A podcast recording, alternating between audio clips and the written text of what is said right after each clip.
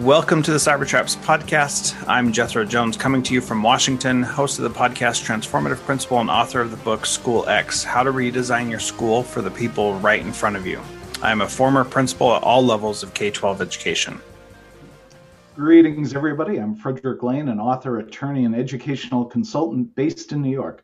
I'm the author of 10 books, including most recently Cybertraps for Educators 2.0 Raising Cyber Ethical Kids, and Cyber Traps for Expecting Moms and Dads. Jethro and I have teamed up to bring timely, entertaining, and useful information to teachers, parents, and others about the risks arising from the use and misuse of digital devices. Over the coming weeks and months, we'll be talking to some of the world's leading experts from the fields of education, parenting, sociology, cyber safety, and today, hacking. Join us as we look at what it takes to better navigate our increasingly high tech world. This is a production of the Center for Cyber Ethics. We are proud to announce our inaugural mission partner, Buoyancy Digital, a digital advertising consultancy with an ethos. Buoyancy was founded by Scott Rabinowitz, who has been in digital media since 1997 and has overseen $300 million in youth safety compliant ad buys across all digital platforms. For IAB, Google and Bing accredited brand and audience safe advertising sales solutions, media buying and organizational training for media publishers, reach out to Scott at buoyancydigital.com or at Scott R Media on LinkedIn.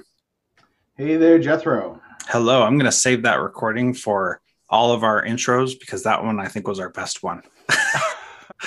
well, you know, I love the spontaneity and the occasional flub up. It makes it real, Jethro. So, anyway, this one is my opportunity to introduce our guest. Uh, back when I wrote Cyber Traps for the Young, I discovered that there was this great community of people out in the world doing good work on cyber safety and online child safety and so forth. And we travel north across the border on this one to talk to Brandon Laur, who's part of the White Hatter group up there that deals with cyber safety. Uh, he's been employed with Personal Protection Systems, which I would assume is the actual name of the organization, working as a white hatter for over 12 years. Um, since May 2013, Brandon has been operating in a management position in the organization, overseeing special project developments, most recently developing the White Hatter Production Studio, which he gave us a nice tour of, and subsequent YouTube channel live stream and webinar platforms. He has a master's degree in professional communication, specializing in phishing cyber attacks. We will be asking about that because that is the best degree I've heard of in a long time. Uh, Brandon actively facilitates educational programs designed for students of all ages, parents, teachers, and business professionals on the topics of privacy, security, digital literacy, and online digital intelligence gathering. Brandon's real world experience using social media and the internet has played a major role in the growth of all internet and social media safety programs offered by the White Hatter. And for those of you who may not be familiar with the term, white hats are the folks who muck around and do intrusions into computer systems as the good guys in an attempt to help people understand what's going on. I will confess, Brandon, that every time I see the phrase white hatter, there's a part of my brain that goes to mad hatter. So maybe you want to tie those two together. But in any case, welcome to the show. Thank you for having me. Yeah, I, sometimes we can be mad crazy, but ultimately, yeah, we um, we we truly love what we do, why we do it, and uh, how we do it. And yes, the White Hatter is our trademark. Uh, the company is Personal Protection Systems, and we've been around now for what 27 years, and it's really in the last 12 years, I think, now that we've really focused on online cybersecurity, and that's where we kind of branded ourselves as the White Hatter. But actually, the name uh, comes from, and why we chose that name is when we would be presenting at like schools, working with students and teaching them cyber safety skills. Uh, we would wear uh, suits, ties, and these big white hats to kind of symbolize that we're white hat hackers and you know students. They love what we do. They love the outfit. They never remember our name though but they always remember the white hat. And so the name naturally came from that. It was the students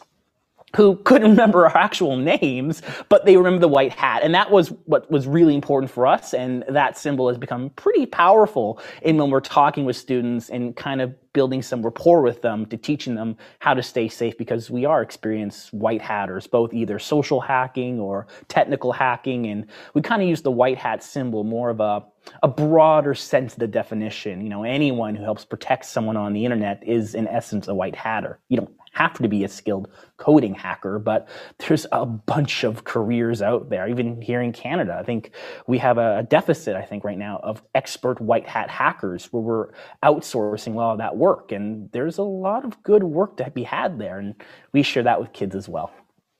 That's really fantastic. It, it, it it's good of you to remind people of what a tremendous employment opportunity all of this stuff is because obviously the internet and technology is becoming an increasingly massive part of our lives.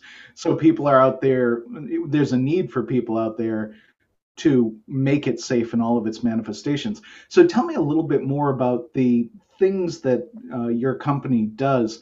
It sounds like you've got some organizational experience in terms of intrusion and cybersecurity at that level. But then, do you did you shift to kids specifically, or do you still do both? I would say we're, our main focus and our main passion is with students. That that that is our passion, and I think that is really our specialty in, in being able to help train students and teach them how to be proactive when it comes to their online digital safety and security.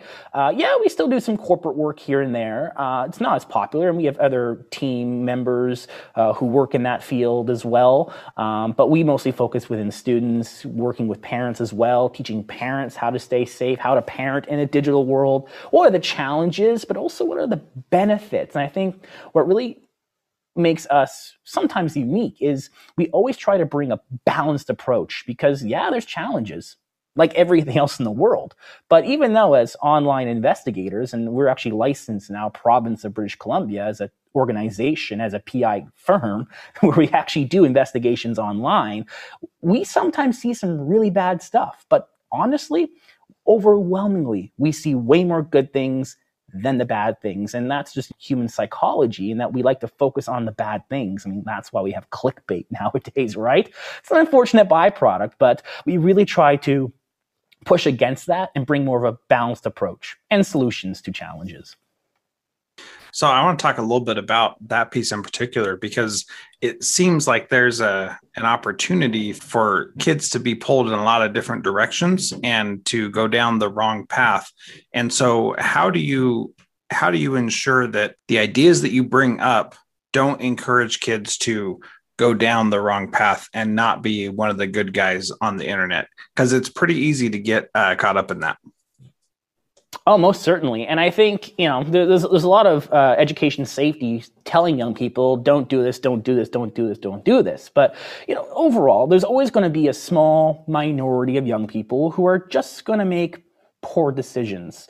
Our job is to help minimize that number as much as possible. There's, and there's, there's going to be some teens out there. You say to them, don't do something. What are they going to do the next day? And do it. Not all, but there are some out there. So, you know, for, for our perspective, we take more of a, here's the honest knowledge. Here's based on research, experience, logic. Here are potential outcomes doesn't guarantee it's going to happen, good or bad, but just so you know the information. And we honestly leave it to young people to make their own choices. We're not necessarily here to tell young people do this or don't do this. We're going to give them just honest knowledge. And that's what oftentimes builds rapport with the young people because they're far too often they're told do this don't do this don't do this and they're sick and tired of that and you know teens even they're pretty smart. Like like they have minds of their own. Yeah, sure, there's they're not fully developed yet, but overall, they overall make really good choices if you trust them and you give them the knowledge. And we don't hold back. I mean, there's a reason why we get a lot of young people who message us on social media asking us questions, uh, not because we're white hat security experts, but it's because we're honest and we don't hold back anything. If you want an answer, We'll give you the answer based on experience, knowledge, logic, and all that stuff. That approach is vital one of my favorite quotes is we teach them correct principles and let them govern themselves. And when you teach people the right things, then they can make their own decisions about what to do. And most people are going to choose to do the right kinds of things. And if you if you say don't do this, but don't give the real answers why, you don't tell them what is really going on when you go down that path, then it because it's intriguing, they'll want to go down that path every single day, uh, especially teenagers who want to rebel against what we're saying. Where if we just don't say like what they should do and we just say, here's the information, make your own choice, most kids are going to make the right choice. I couldn't agree with you more. well, that's nice to hear.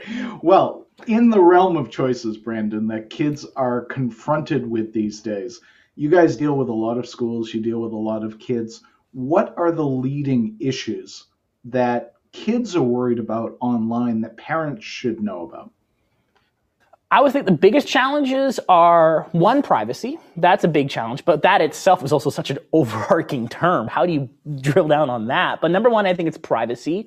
And it's also uh, your digital footprint, I think is, is one of the bigger challenges with today's young uh, folk because, you know, everything we do to some degree is being watched and tracked and recorded. Yes, you can have some privacy if you invest in the resources and such to build it that way, but it's hard to truly achieve. I mean, uh, we make very clear with young people if you have at least one friend in any online private chat group, it's no longer private, right? So I think that's one of our biggest focus points is privacy challenges with young people. And then when looking at parents, uh, the bigger challenges is um, uh, juvenoia, which is essentially the um, the over exaggeration of fear and hostility directed towards younger generations, and you see that every generation. There's always something that an older generation is typically afraid of because a younger generation is getting involved in something new. But if you look throughout history, young people throughout 1930s, 40s, 50s, 60s, there were challenges with media and technology. But I would argue most young people you may argue differently, but most young people in those ages turned out just fine.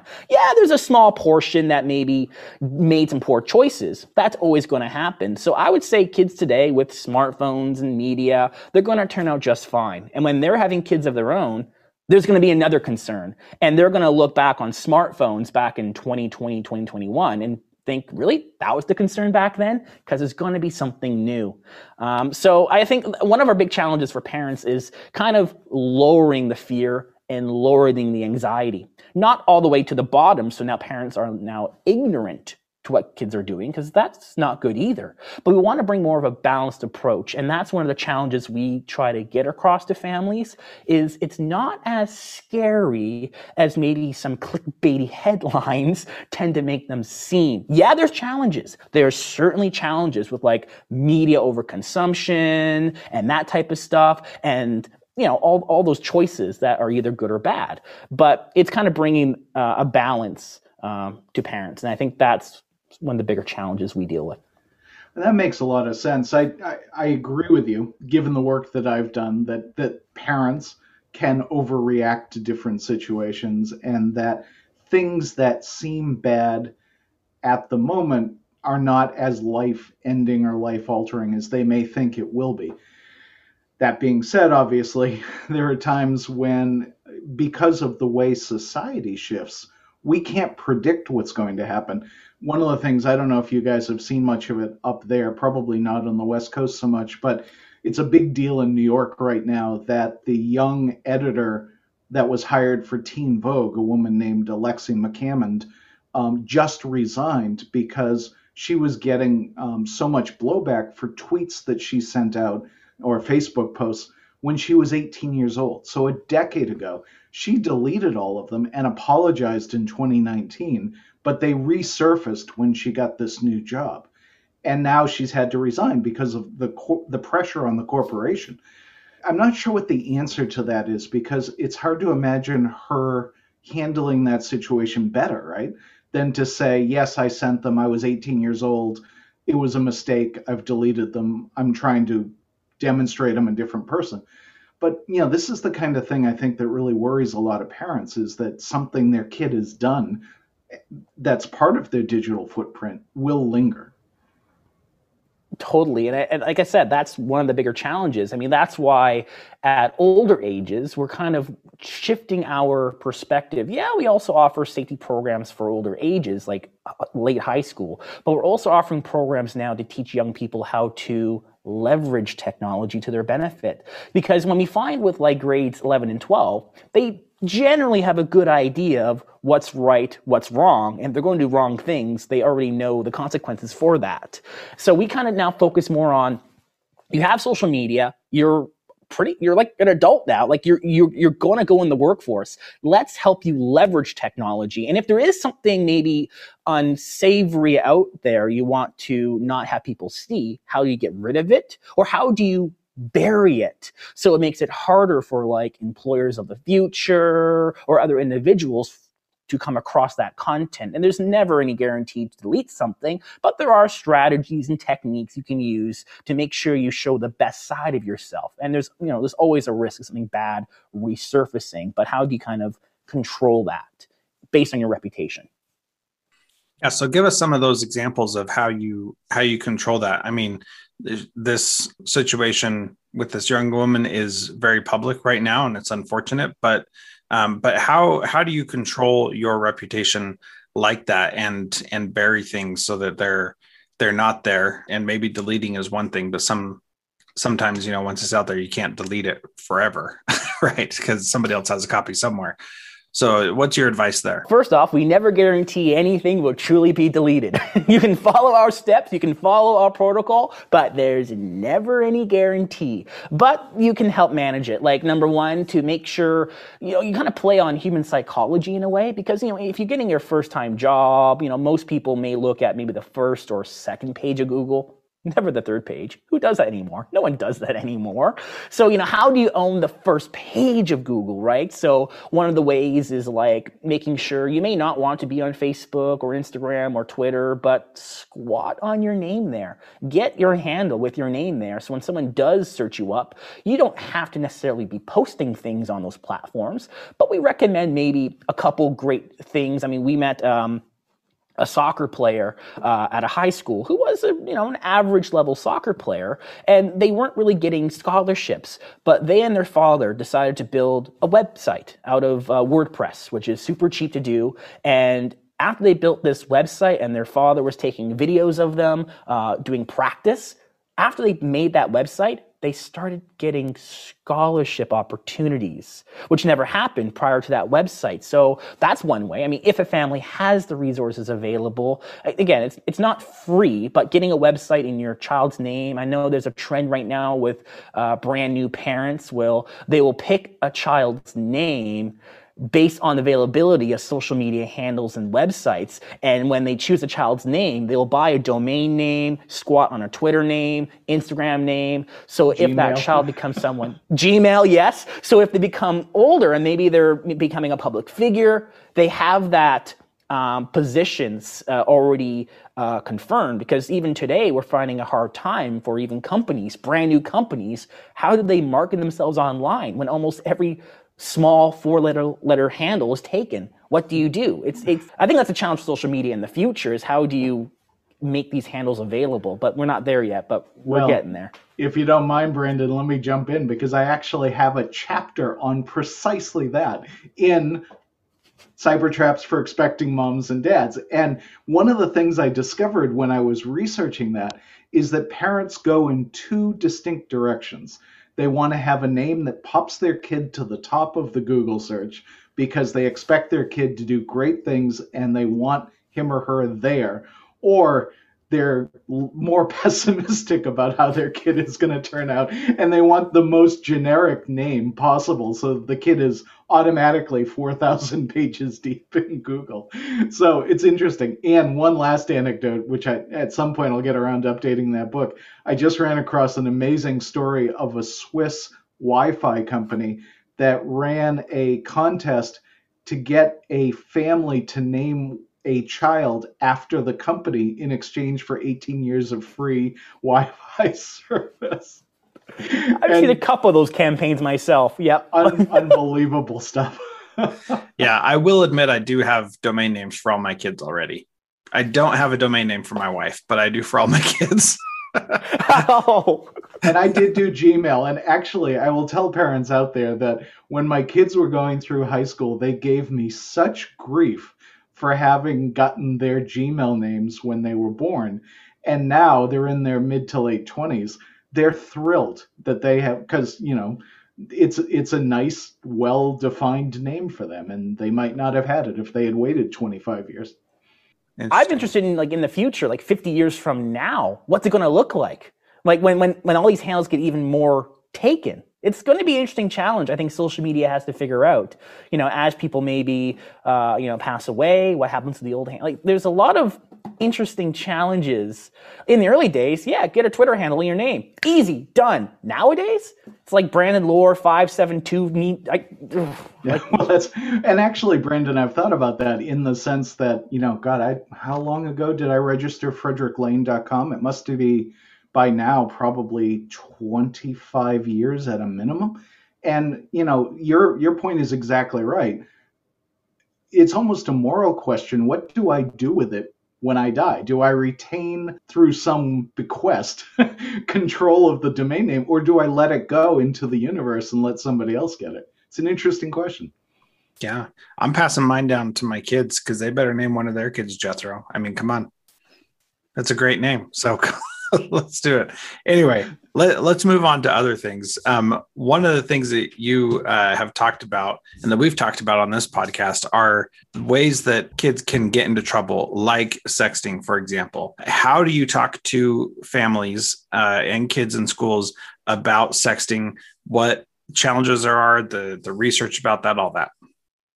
Yeah, totally. Uh, so it's always age dependent, depending on which grade we're talking to. Obviously, grade four, five students get a very different discussion compared to the teenagers, and, and it also really depends on where you physically are located, because there's a lot of different places around the world who are changing their laws based off of the behavior we see occurring.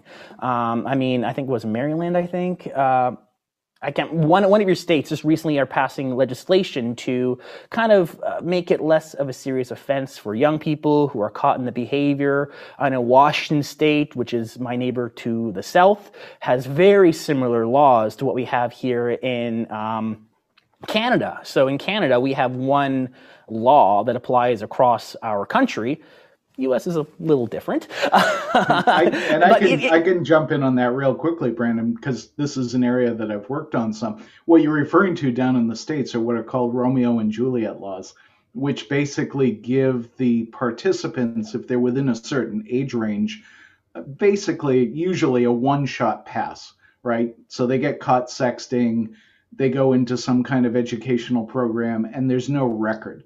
And the thing is that only about 17 of our 50 states actually have that. The rest actually still have straight up child pornography laws, which is what it is under US law. Yeah, and yeah, and thankfully there's, there's um, in, in, Canada, for example, uh, yes, we have a, a, child pornography law, but our Supreme Court back in 2001, which is what now 20 years ago, Oh boy. Um, back in 2001, uh, they made a legislation, uh, a, a, landmark decision, and they said, you know, the, the child pornography law was never designed to prevent young people who are sexually mature from engaging with each other. It was designed to prevent predators from prying on young people. So in Canada, the Supreme Court in 2001 made a what they call a private use exception to the law. And basically it says is in, in general, here's what it says. Uh, two teens in a consenting legal relationship, ages of consent are met and there's no exploitation, no threats of violence, not illegal. As long as those pictures remain within the privacy of that relationship. If, say, a, a partner of a teen who they're dating takes the picture, sends it, or shares it anyone else, okay, yeah, now that definitely breaks the law, and there's big consequences for that. Because again, even teens here in Canada have rights just as full grown adults. Uh, and we're seeing a lot more states now having these discussions. And I think the, the, closest example is Washington State, which back in 2019 or 18 uh, changed their revised code to be very similar to what we do here in Canada. Some differences, uh, but it's very similar. Um, so it's interesting to see that happening across uh, North America. Now, as for the challenges with sexting, obviously, you know, any image you, you take of yourself in a private place or not is there's always a risk of it being distributed, uh, lost. If you have a picture on your phone, I don't care what it is, but you want no one else to see it. Maybe you lose your phone, you misplace your phone, someone steals your phone less likely someone hacks into a phone. What if you, you, your photos on your phone automatically get backed up into the cloud? Now that thing you want no one to see is saved on your laptop to back it up, or maybe on the cloud on a server somewhere you don't control. So there's there is there is risk. There is risk, but at the same time, there there are some legal challenges there for a young person's rights to engage in the behavior. So these these are interesting challenges we find ourselves in. And when we talk with high schoolers, it's not as if we say to them, "Don't do it, don't do it." Don't do it. Again, it's the same philosophy of here's what the law says. Here are the potential outcomes. Here are the challenges. Make your own choices, but understand the, either the positive or negative consequences for those choices. That's a good way to put it because the issue that you know you need to help kids understand is they may consider someone getting a hold of these images to be a worst case scenario but there's a non-trivial chance that the worst case scenario will occur. So they just need to be prepared if that happens. Some kids may not care, but others may find it very psychologically challenging to have that private image out there.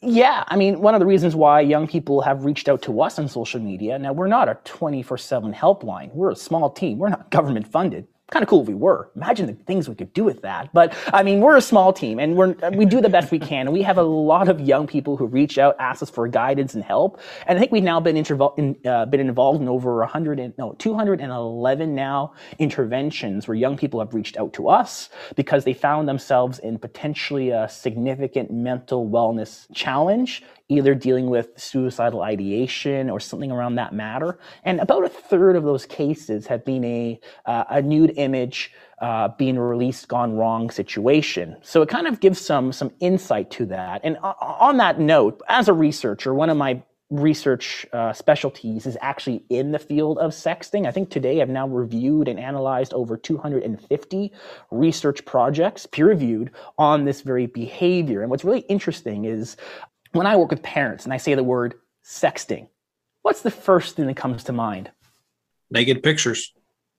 Naked pictures. However, when you're actually looking at the research that a lot of news articles are referencing, a lot of research defines sexting, both in academic and in industry, defines sexting as nude only images, semi nude images, like a bathing suit picture, and sometimes some research defines sexting as sexualized text messages. Now, what in the world is a sexualized text message? exactly. So you, there is re, there is headlines saying that one in four teens are sexting. Yeah, if you define it in that broad sense. Most research it refers to sexting as nude and semi-nude. Now, semi-nudes, there's some risks there, but from a legal standpoint, in most places, and a safety standpoint, there are some differences of actual nude only images. The research is light on that because as researchers, we want to get published and all that stuff. It's closer to like five to seven percent of young people uh, engaging that behavior. Anything more than that, it's usually talking about semi-nude images, which are different in many cases. Now that's interesting. Well, a couple of quick points for. For starters, Canada can claim credit for coming up with the term sexting. You may have run across this, but there was a Globe and Mail article back in 2004 in which the reporter was talking about a David Beckham controversy where he was flirting by text with somebody. And the writer used the term sexting to describe what he was doing, which I, I, love word origin, so you can put that in a file somewhere. But the other thing is that I wanted to mention is that um, a couple of our guests, but one in particular, uh, Dr. Jeff Temple from the University of Texas Medical Branch, has done extensive research in sexting among high school students. And I will put him in touch with you because I think you guys definitely would have some things to talk about. Yeah, most yeah, totally. It, it's a very interesting field, and you know, sexting number one is a boomer term. right? The kids don't use that term. If you use that word with young people, guess what? They're going to blow you off. They're like, like, what are you talking about, right? They use words like nudes and like, which is actually, I prefer that word versus sexting because a nude clearly describes what is actually occurring. What does sexting mean? Overall, it's a huge broad term. And mm-hmm. when you get a, a, group of young people down, you ask them to do a survey and you ask them, have you, have you been sexting, a message, a video, semi-nude or fully nude? Well, that number is going to be inflated a lot. So um, that's some interesting um, anecdotes there. And about like, you know 98, 95% of all sexting occurrences mostly happen with already pre-established intimate romantic relationships. It, hmm. yeah, sure, rando strangers still do occur, but that's actually quite a small percentage. It's most often with people who are dating each other. Generally is what we see and what the research has also been showing as well. So is there if my kids are not involved in a romantic relationship with anyone, do I need to be worried about sexting? You still do. I mean, there, there still is the, the, the poss- anything's possible, right? You know, maybe there's a rando predator on the internet. Now, again, that, that's a lot of time where a lot of people focus on, where, yeah, they exist. They're not everywhere. And I think we oftentimes focus on that fact. We see more exploitation happening within peers, where it's not necessarily, you know, maybe a friend wants to pull a prank crime, um, or um, or an ex-romantic partner has an image and they're jilted, they want to embarrass them. Um, so we see a lot more exploitation with images, more so from peers rather than rando strangers on the internet. Now, again, those cases do exist, and that's what generally gets the headlines, and that's what we all focus on. But again, it's actually the probability of a young person coming in contact with that person if that young person is making good online choices, pretty small. Now, making poor choices, there is a higher level of risk.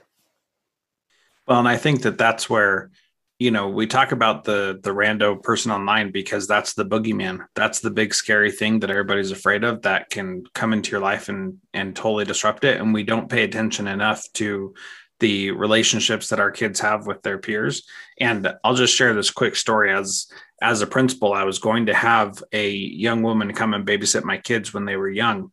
And she was tangentially involved in a situation with cyberbullying. She wasn't the perpetrator, she wasn't the victim, but she was on the text thread, basically, is what happened. And as I was reviewing the evidence about this situation with the girls who were involved, I saw the things that she was saying in this text thread. And I was just, I was blown away and I thought, man, I don't feel comfortable now having this girl who I thought was one way uh, coming into my home and being around my kids uh, when she's talking about things, how she was talking about them there. And I never told her about this or approached her about it, and I dealt with it in the school situation. But as a parent, I was shocked at what I saw there. And I think that that's an area where the conversations with our kids, knowing what they're texting, really um, it uh, allows us to have conversations about what's appropriate and what's not and then again continue to allow them to make their choices because guess what? They're going to make their choices anyway. Most definitely and that's one of the challenges in our modern era right? Because you know, you know young people decades ago you know there there was language being used that a parent would find unsavory. Decades ago those those conversations face to face weren't saved and weren't recorded. Um, and i mean but nowadays they are, and there's now a risk of that being leaked. So generally, I think the behavior of young people today is generally the same. It's just that there's a lot more spotlight on it because of this tracking and recording. So, and that, that's a challenge, right? And I wish I had a foolproof solution I don't. And like I said before, there's always going to be a small portion of young people who are going to make some poor choices, despite how hard you say, don't do it, don't do it, don't do it. Some won't, if we say that, but some will not listen. And so again, it's giving them the knowledge and letting them make those choices for themselves and then understand the potential consequences. In terms of the work that you do with schools, how do you navigate some of the parental concerns about what kids are being taught. Sex education is such a perfect example, and maybe Canada is more progressive than the United States is on that subject, which honestly wouldn't be all that difficult. But do you ever get pushback from you know parents or even educators themselves about the kinds of things that need to be presented to kids so that they understand what they're doing? Sometimes it depends on where on where we travel to, or at least nowadays now where where do we broadcast to? Because now everything's virtual. Which honestly, I'm really loving virtual based presentations because you can do things virtually you can't do face to face, like sound effects and green screens. It's a lot of fun if you know how to do it. But uh, yeah, well, there's pushback. There certainly is sometimes, and uh, yeah, we've had some presentations across North America in some places that are maybe a little more uh, reserved around sexual discussions. And yeah, there's pushback. But we always side on the fact of we're not saying do it or don't do it. What we're saying is here's the facts. Here's what the law says. There's no arguing with what the law says. Like that's just what it says. And we're just conveying that. But a lot of people like to, to say, well, if you tell a young person and discuss sexting, for example, it's going to cause them to then go ahead and do it anyways. Well, overall, the concept of sexting or sending nudes is more so what we focus on. Um, young people already have that concept in their mind, either because of what they see in mainstream media, social media, the school community, or their own friend groups having sexual based discussions. And then the idea of taking a picture pops into discussion. So young people already have the concept in their mind, even at young ages. I mean, we've been involved as investigators in a case as early as grade four where sexting was going on. And makes sense because when I would travel across North America, when I would talk to grade four or five students, I would about, you know, that was back in 2019, about 40% of my audiences would have a smartphone in grade four or five. At six, seven, it was more like 70, 80%. So there is a possibility. Yes, there is. But the concept's already there. So it's not as if we say do it or don't do it. It's just here's the facts. Make your own choices. And if your family has a different plan or preference, that we open it up for families to have those discussions among themselves. We don't get involved in that. We just say, here's the information. Do with it what you will. Well, let me just, uh, before Jethro takes us uh, towards the end of the podcast, let me just bring in one more concept that you alluded to, which is the slide of increasingly powerful devices into lower grades. And I think you're absolutely right in terms of presenting information to kids so that they can make informed decisions. But do you feel like we're getting to a, a place where kids are getting these devices before we can really give them the information they need. That is to say, the devices are more powerful than what people are comfortable talking to them about.